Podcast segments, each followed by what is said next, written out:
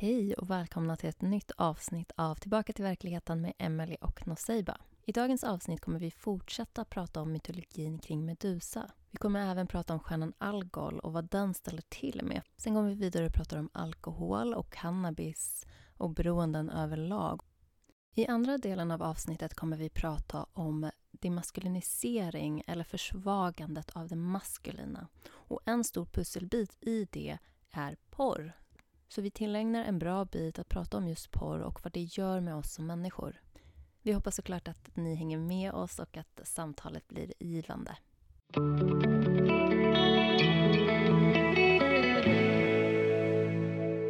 Hej! Du, nu kom jag på. Ja. Vi kom ju in på det med Medusa-historien på grund av hur du upptäckte att den svarta kvinnan var närmast Gud. Det var ju så vi ens kom in på det. Just det, just det, det är därifrån det kommer. Det är därifrån Ja. det kommer. Men sen så kommer jag ihåg, för jag vet att du, du hade liksom några liknelser, till exempel det här med dreads och det var något mer, jag, jag kommer inte ihåg, men eh, och sen att hennes eh, huvud blev typ avhugget och sen så visade sig Pegasus, var det, eller? Just det, Pegasus, den bevingade hästen, kommer ju från hennes avskurna hals.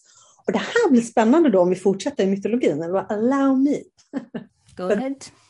Eh, Den mannen då som är, för det är ju såklart lite du vet, upp och ner sådär, eller för då är det en kille som eh, alltså är hjälten i historien och han blir utsänd för att döda det här monstret Medusa som förvandlar alla till sten.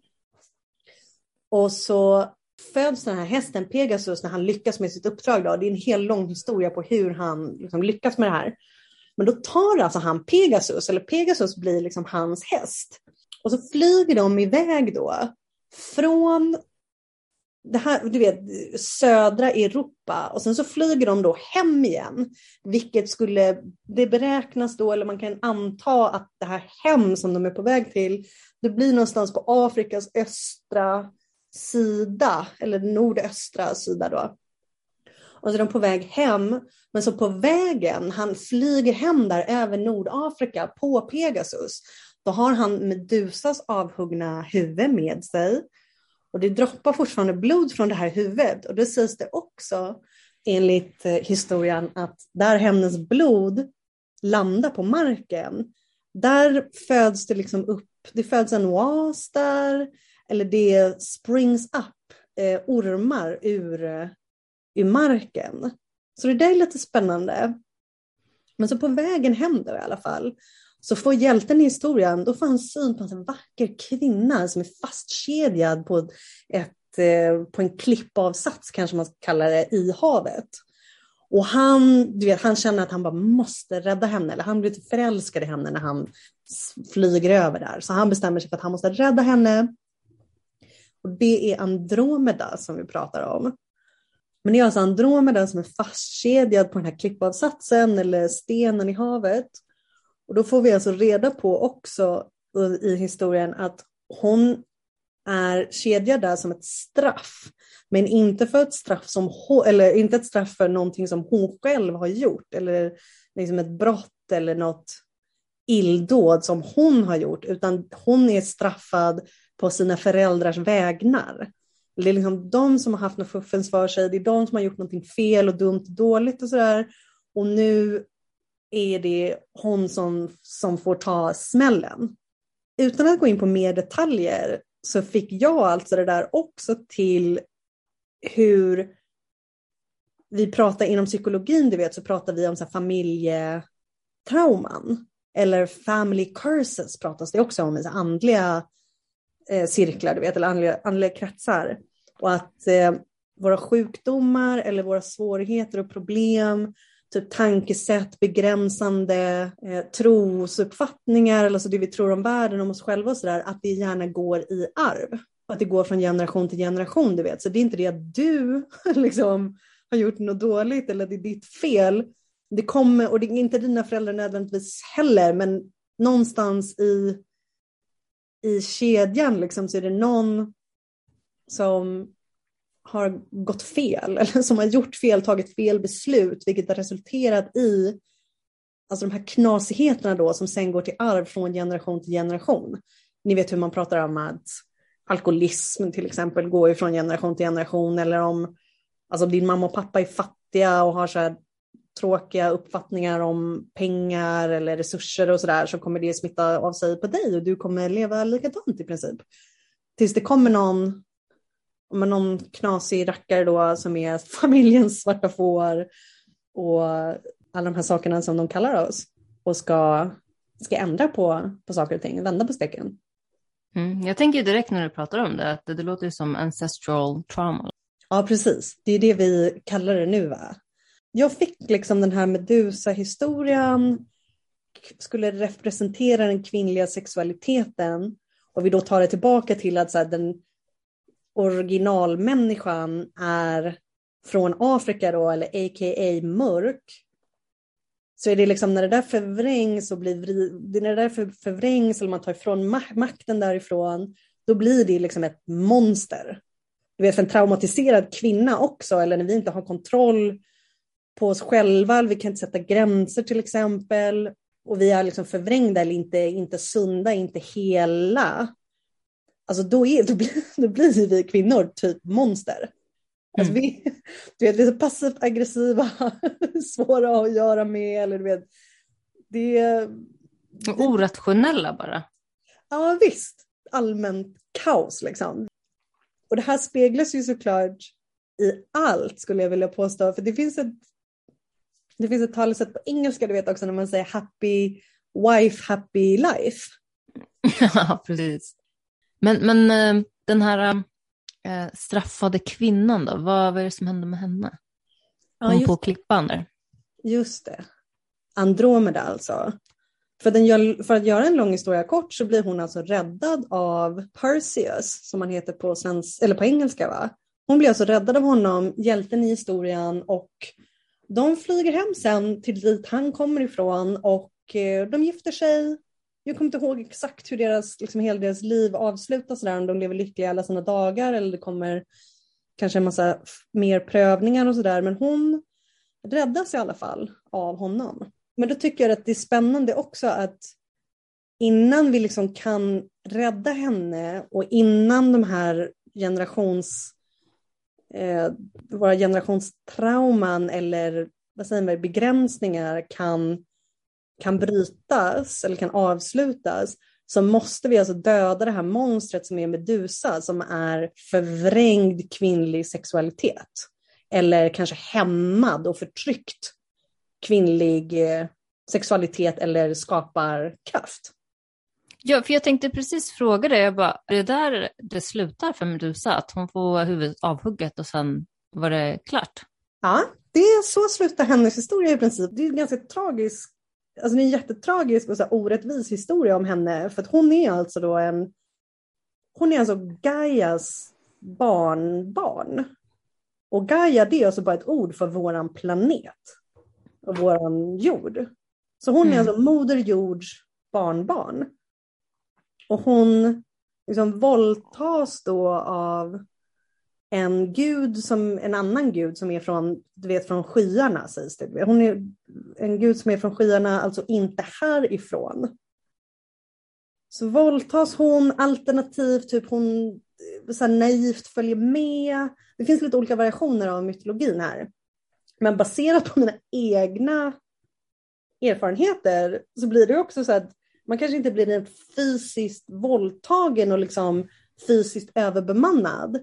Men psyket är infiltrerad på det sättet som gör att vi själva väljer att springa med folk, eller springa med män och ha så sexuella interactions som egentligen inte är alltså speciellt kärleksfulla och som egentligen inte bidrar med någonting positivt i våra liv. Och att det på det sättet är eh, sexuellt, eh, en sexuell förvrängning eller då alltså sexuell, en våldtäkt eller en sex, ett sexuellt trauma.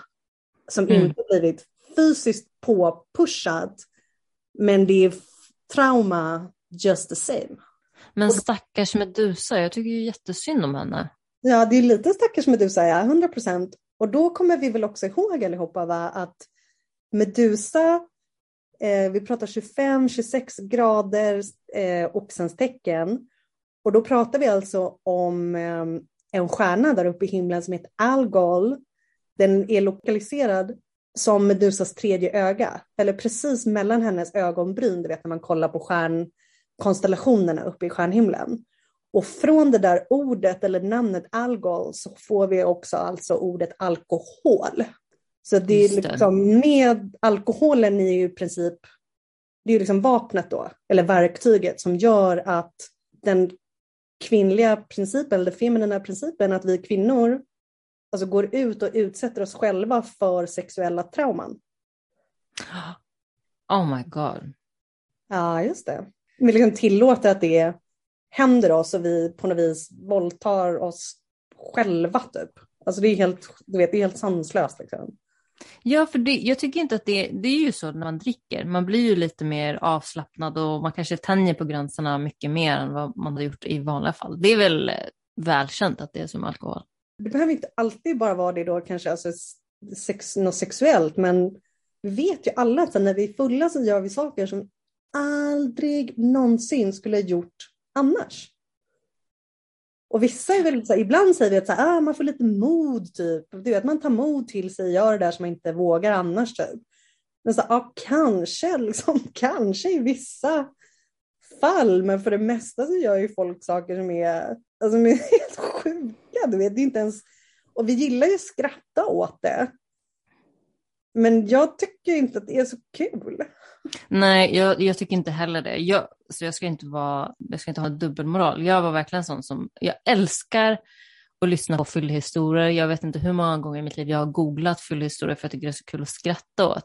Men eh, nu när jag blir lite äldre och jag vet lite bättre så känns det, alltså det har gått från underhållande och kul till lite så sorgligt. Eller jag då personligen har djupdykt i alla dessa teman och alltså jag hade ju så one night stands då när jag var yngre och alltså i princip när jag var ett barn så bara tillät jag så vuxna män att liksom ha sex med mig. Jag typ trodde att det var jag typ trodde att det var a good time. Och så du vet nu när jag då tittar tillbaka på mitt yngre jag eller alltså, människor som fortfarande lever sådär så jag bara så här, wow, ni, alltså, ni förtjänar så mycket bättre.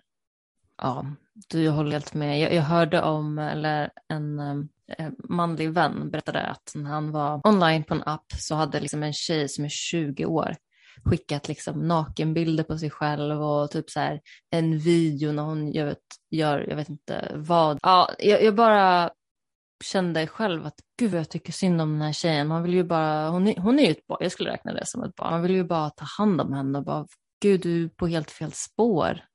Ja visst. Och sen, alltså, du vet, man behöver inte vara så esoterisk eller liksom hålla på med mytologi och astrologi för att, du vet, för att komma till insikten att den här typen av beteende, alltså det är en så stor indikation på att personen i fråga, alltså man eller kvinna, tjej eller kille, alltså de har ingen självrespekt eller känsla för självvärde och eh, alltså självkänsla. Du vet, någon som så respekterar sig själv, ser värdet i, i vem de är, de gör liksom inte sådana här saker. Nej, inte någonstans. Men, men apropå någonstans. det liksom mer djupare, jag, jag tycker det är jätteintressant. Vad har du mer att säga om Algol, den här stjärnan? Gått in på det innan lite grann och då pratade vi mer om att det stör ens system, alltså ens kropp och att det kan göra att andra, eller vad ska man säga, entiteter, negativt lagda entiteter kan ta sig in i ens eh, fält. Just det. Alla antika kulturer då och astrologer liksom från överallt och alla tidsepoker och sådär, alla är liksom överens om att den där, den där lilla punkten uppe i himlen Alltså den, den är inte att leka med. Alltså det här leder till hemskheter, både högt och lågt, eller så på individnivå och kollektivt. Du vet, den här stjärnan är inblandad med en hel del alltså människor som uppmärksammas när man pratar om till exempel andra, andra världskriget och Nazityskland och sådär. När atombomben släpptes och blev, eller liksom uppfanns, där är den också med on the flip side, det, det, handlar, det handlar just om den här, alltså den skapande kraften. och kvinnlig sexualitet igen då, eller sexualitet like in general, för att alla på de högre nivåerna är ju både feminina och maskulina. Om vi tar den starkaste skapande kraften som vi har, alltså en kvinnas livmoder. Om vi skulle flippa på den då och liksom göra allting upp och ner, då är det ju inte längre en skapande kraft, eller hur? Utan då är det en destruktiv kraft som förstör och utplånar.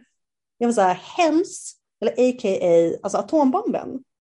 Det är liksom den mest destruktiva kraften vi människor någonsin har hittat på. Mm. Och det är det här, och det här då som är så här, Medusa eller Algolstjärnan, den är, så, den är så kraftfull och beroende på hur du väljer att jobba med det här, alltså beroende på typ, vad har vi för relation till vår egna sexualitet och sexliv, så, är det så, här, så kommer du antingen skapa jättemycket vackra ting eller så kommer det vara pure destruction och liksom trauma och ondska och tråkiga saker. Är det något mer förutom alkohol som den är kopplad till? Ja, alkohol och alla, alla typer av gifter egentligen. Eh, ja, men gifter, poisons, alltså det som är skadligt för den mänskliga kroppen i princip kan vi säga det. Och det som är skadligt för den mänskliga kroppen, det är ju också, det är egentligen skadligt för planeten också. Liksom, det går ju hand i hand och så här.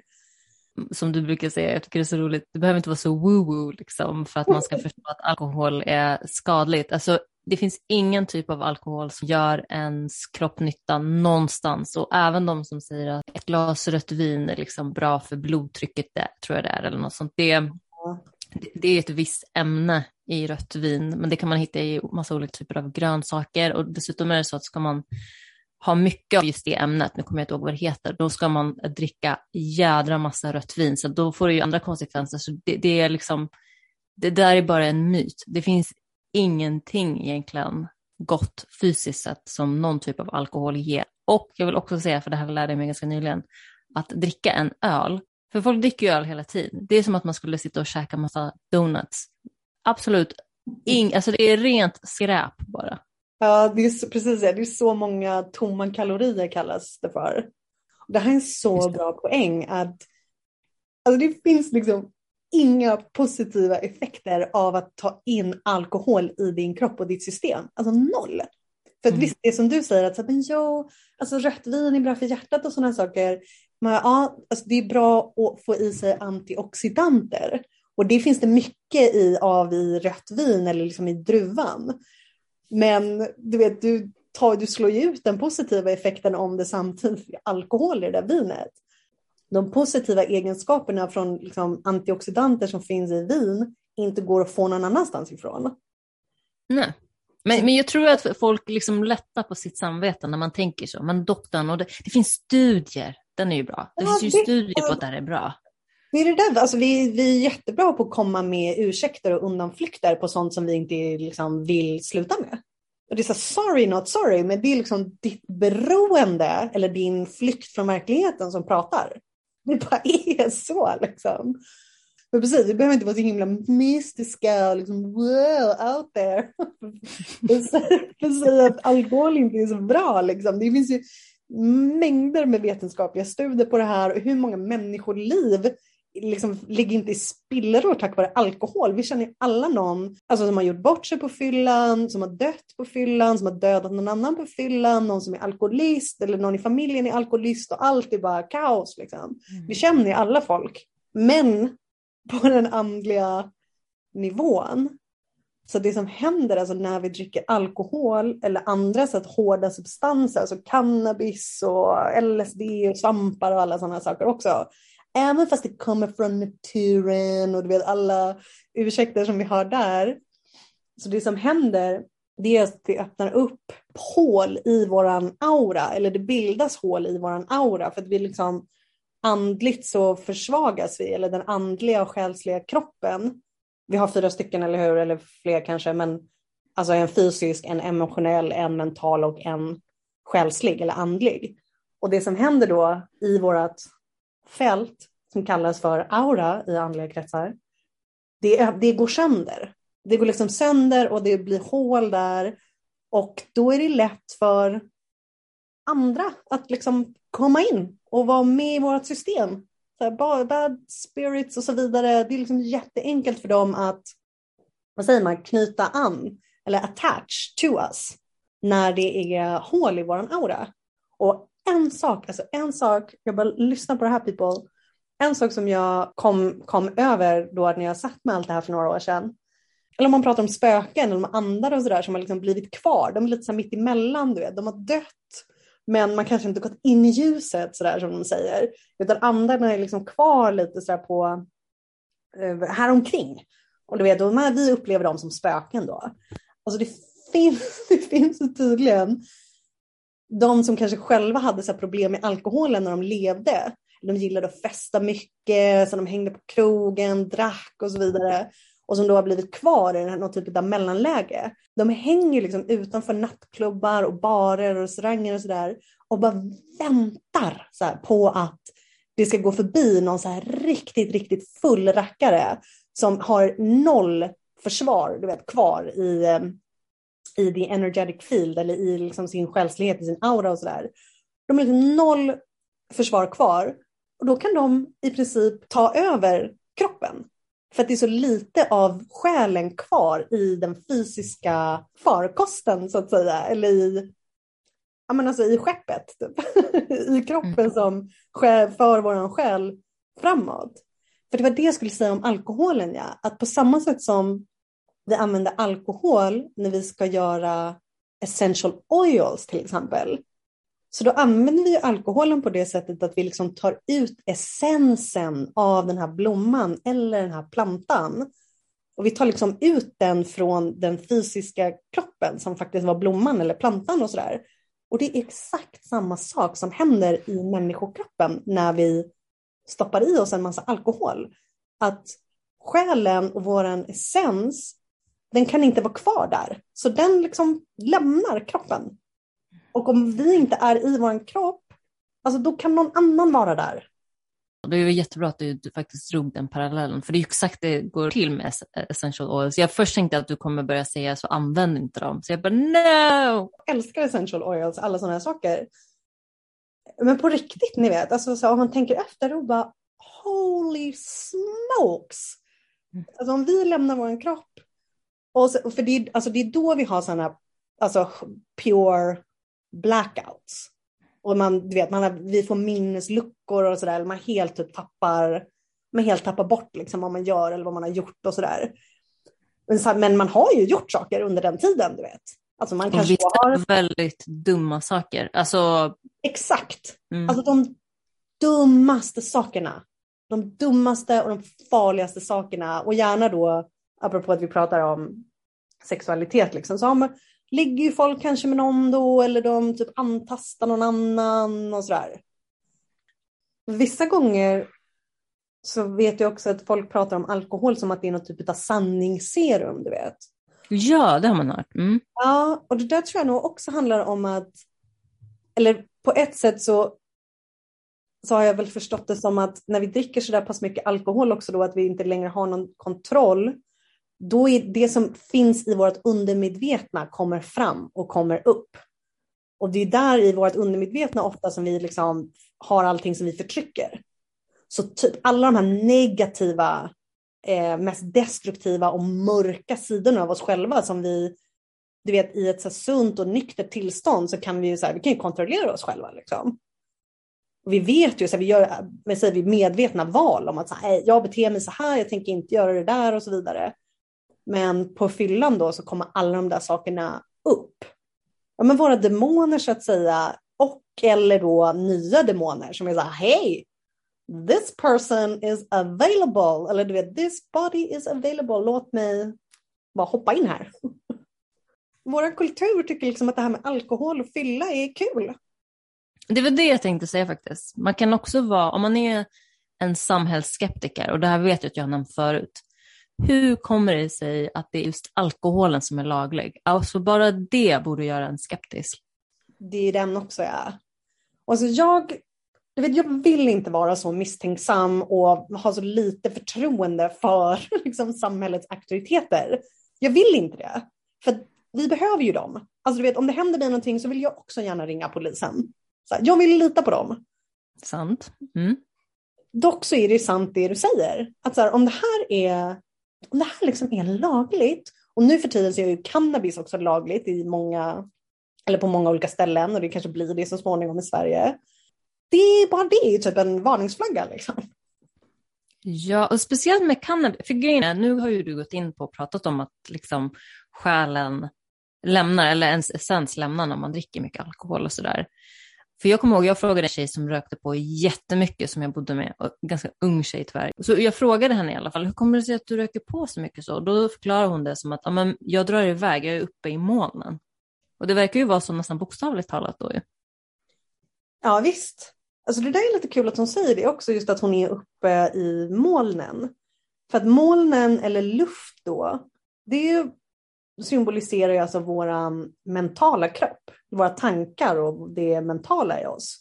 Och det är just det där som händer när vi röker cannabis, att alltså det är den mentala kroppen som bara ding ding, eller du vet, där är det så här, den ehm, eh, suddas ut vill jag säga. Men det får mig att tänka på en annan sak som kommer från mina shamaniska tokerier borta i Sydamerika. För då fick jag lära mig att eh, shamaner eller du vet sådana här magiska utövare och sådär då som ska hjälpa till att liksom hila folk eller ta reda på vad som är knas med dem och sådär. De säger det att när de träffar på en människa som röker mycket cannabis eller som är cannabisberoende så, så säger de uttryckte det som att de kan inte se personen. Det är bara massa, det är bara massa dimma, liksom moln. Det är bara massa mm. dimma, massa moln och typ rök då. Att de kan inte hitta personen. Gud. Ja, och att det påverkar just våra tankar. Och om man vill då gå tillbaka, eller du vet om man då ska koppla till alltså hur ett liv faktiskt levs eller hur det funkar att vara människa så kommer ju allting från våra tankar först. Du vet våra idéer, våra tankar och sen så blir det, eller sen så kan det bli verklighet. Du vet att man, man agerar på sin tanke eller sin idé och sen så blir det liksom verklighet och så kanske man tjänar pengar på det eller någon annan kanske drar nytta av det man skapar då baserat på våra idéer och tankar och sådär. Och om det där bara är en stor dimma liksom. Det blir inte mycket, det är det som också händer med oss när vi röker en massa cannabis, att det blir inte mycket gjort. Nej, inte det lite så här, det stereotypiska med någon som röker på mycket. Det är väldigt mycket dega någonstans, seg, lite trög, dum typ. Jag tror att vissa av oss tycker att det är ganska skönt, eller när jag rökte mycket cannabis och sådär också, det var ju för att jag var så himla stressad. Alltså jag var så stressad, jag hade så mycket att göra och då var det skönt att så här, tvinga mig själv in i något typ av vilande tillstånd, du vet. Men som sagt, alltså, det blir inte mycket gjort. Det är lätt att bara nöja sig med allting precis som det är. Och det är högst skadligt. Alltså jag säga att cannabis är högst skadligt för män. För cannabis, vadå då? Jo, för cannabis är alltså en feminin energi. Det är en feminin energi och det här med att så här, inte göra någonting, bara slappna av, vara lite mer så här, Woo, I feel the, I feel the energy och vara så, du vet ju många också som röker för att de um, får så mycket kreativitet ifrån det. Man blir så kreativa, man kan hålla på med sin musik eller skapa sin konst och alla de där sakerna kommer också från den feminina principen eller den feminina delen av oss. Så att om du är man och liksom röker väldigt mycket cannabis, alltså du dödar i princip din egna maskulinitet. Ja, det är ju, jag tror aldrig jag har sett en, så här, eller varit i närheten av en maskulin man som röker på mycket. Alltså oftast de som gör det, de känns ju faktiskt mer feminina. De känns mer feminina och vi kan också uttrycka det på det sättet som att alla typer av beroenden hos både män och kvinnor, det är liksom för mycket av den feminina principen. För det är det feminina, du vet, som bara, bara gör det de känner för. Kan göra vad som helst, vill bara, vill bara njuta, så ta det lugnt, spelar inte riktigt någon roll, jag kan bara flyga omkring och flyta omkring och bara vara. Det är liksom det feminina. Medans att liksom åstadkomma någonting, sätta mål, uppnå de här målen, handlingskraft. Det där är det maskulina. Så att när vi, du vet, om vi bara tar bort allt det där, det blir som sagt inte mycket gjort. Och jag tycker det blir så tydligt, eller det blir så talande också för hur Alltså vi, vi tycker att det är så mycket fel på omvärlden och sådär. Och allt är bara, allt är liksom åt helskotta och kulturen och samhället, det är så mycket fel och alla fel och sådär. Men då är det ganska lätt också att bara röka lite eller dricka lite. Och så helt plötsligt så gör inte det så mycket. Spelar ingen roll. Mm. Eller du vet, det blir, alltså det är lätt att nöja sig och inte göra någonting åt det hela. Och det var det jag menar med att faktiskt göra någonting åt det hela. Det är det, mas det, är det maskulina, du vet. Just det. Just det, det, det är jättebra poäng. För jag har alltid tänkt att ja, men visst, man kanske tar några glas vin eller röker på för att få en paus från det hela. Men det är klart att det får en annan typ av konsekvens, vilket är att det gör att man tappar den där handlingskraften. Man gör inget åt saken. Exakt, och sen så sitter vi här då som ett helt sam samhälle och tycker att alltså, det går åt helskotta med allt. Allt blir bara värre och värre. Det är ingen som gör någonting åt saken och sådär. Det är så nej, det är för att alla typ är för mycket på sin feminina sida just nu. Och vi saknar gen genuin maskulinitet. Just det. Just. Men den kommer, jag tror verkligen den kommer, men absolut. Man har ju eh, jobbat aktivt för att eh, demaskulinisera män, eller vad man säger. Med hundra procent, till exempel att så här, till exempel att det är väl jätteokej att röka massa cannabis, alltså det gör väl ingenting. Jag pratar ja, eller ta massa öl, det är ju inget problem. En massa öl eller, eller allt det andra också, du vet, om vi pratar sexuell förvrängning och sådär då, alltså våran generation och de lite yngre, lite äldre kanske också då, men och då kommer man in på det som är porr. Och därifrån, eller då kan vi liksom poängtera det som är alltså sexuell kontroll eller disciplin. Alltså hur mycket män och kvinnor för den delen också är inte beroende av porr. Alltså beroende av det som att så här, de, du vet, de bara vill kolla hela tiden, de måste kolla hela tiden, de bara vill ha orgasm.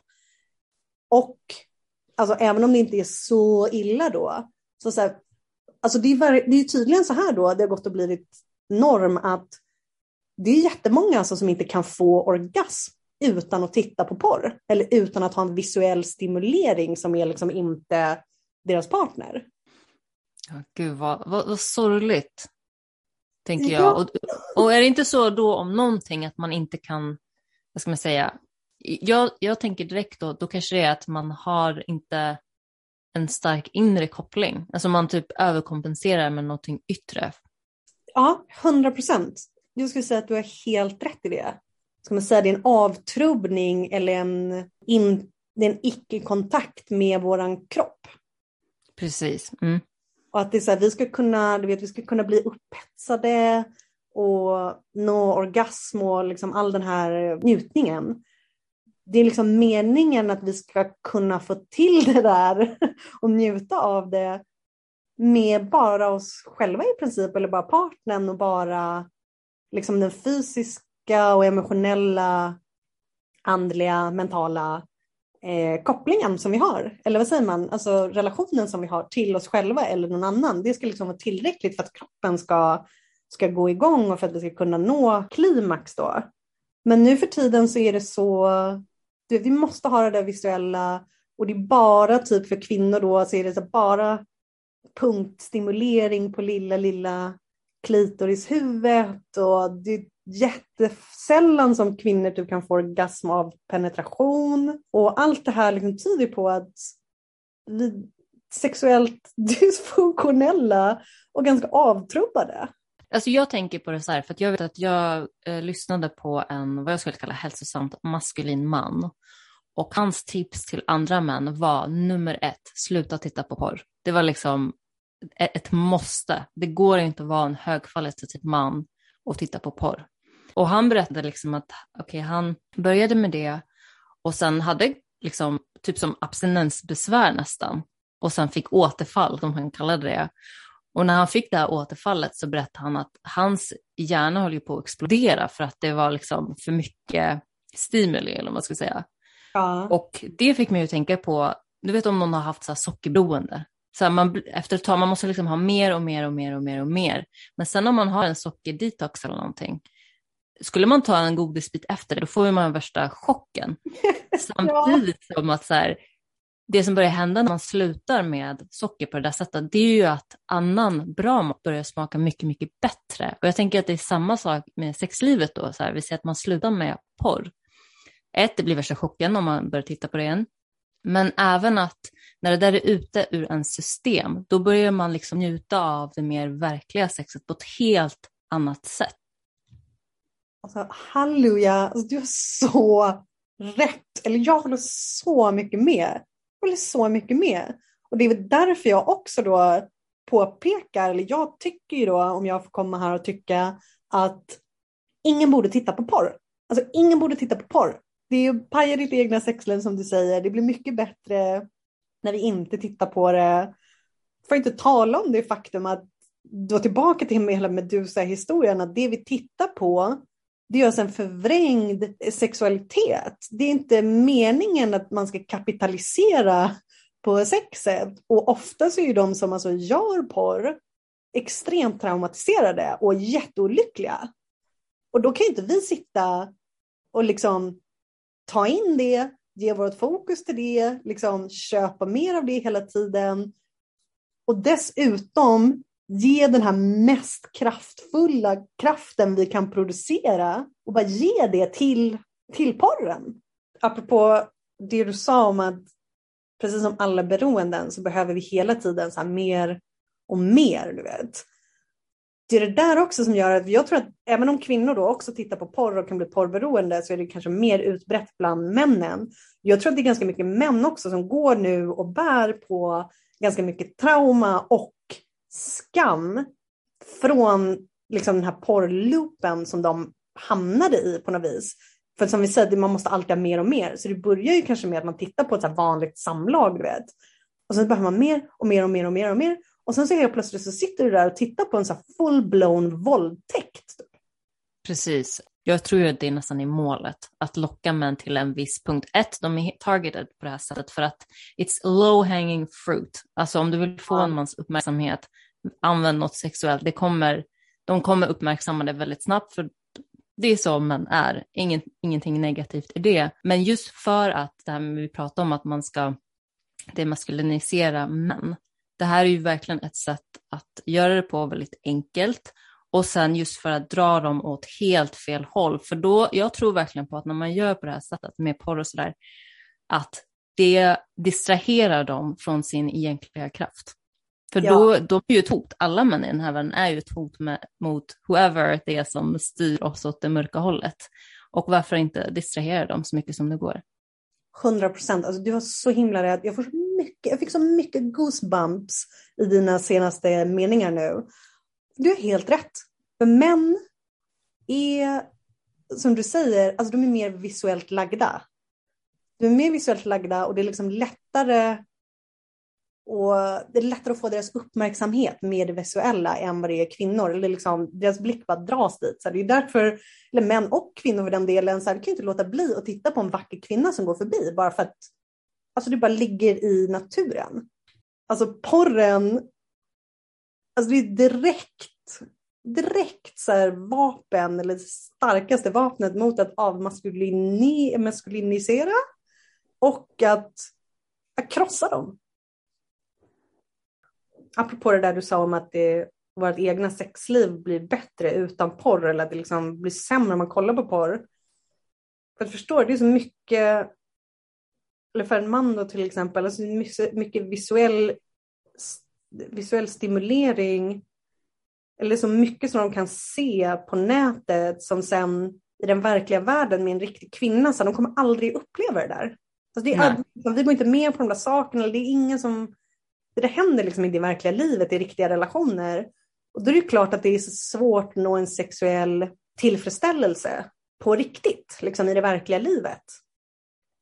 Ja, alltså grejen är att jag tänker mig mer att sex på riktigt i en eh, kärleksfull relation och sådär, det är liksom ena sidan av myntet och porren blir den andra. Alltså det, visst, det ser ut och går till typ liknande säger vi, men energimässigt så snackar vi om svart och vitt. Det är ja. inte samma, det är, inte, det är egentligen inte samma sak som sker, men, eh, Men absolut, du har helt rätt i att det blir nog väldigt svårt. Jag, jag vet inte, jag tror det jag försöker tänka, komma fram till är bara att jag tror inte ens att de två upplevelserna går att jämföra riktigt. Nej, det har du nog rätt i.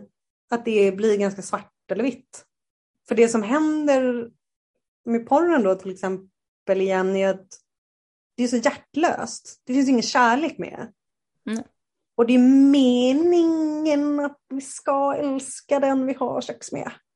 Du vet, om det, om det svarta är då porren och hjärtat och kärleken inte med överhuvudtaget så är ju liksom det ja, men så sunda och det ljusa, fina och goda. Det är att så här, jag, jag har känslor för dig. Alltså jag älskar dig. så vi, och nu ska vi liksom uttrycka våran kärleksrelation på ett fysiskt sätt. Jättebra samtal. Jättebra samtal. Så där, det var allt för idag. Vi hoppas självklart att ni är med oss nästa vecka igen. Ha det så bra tills dess.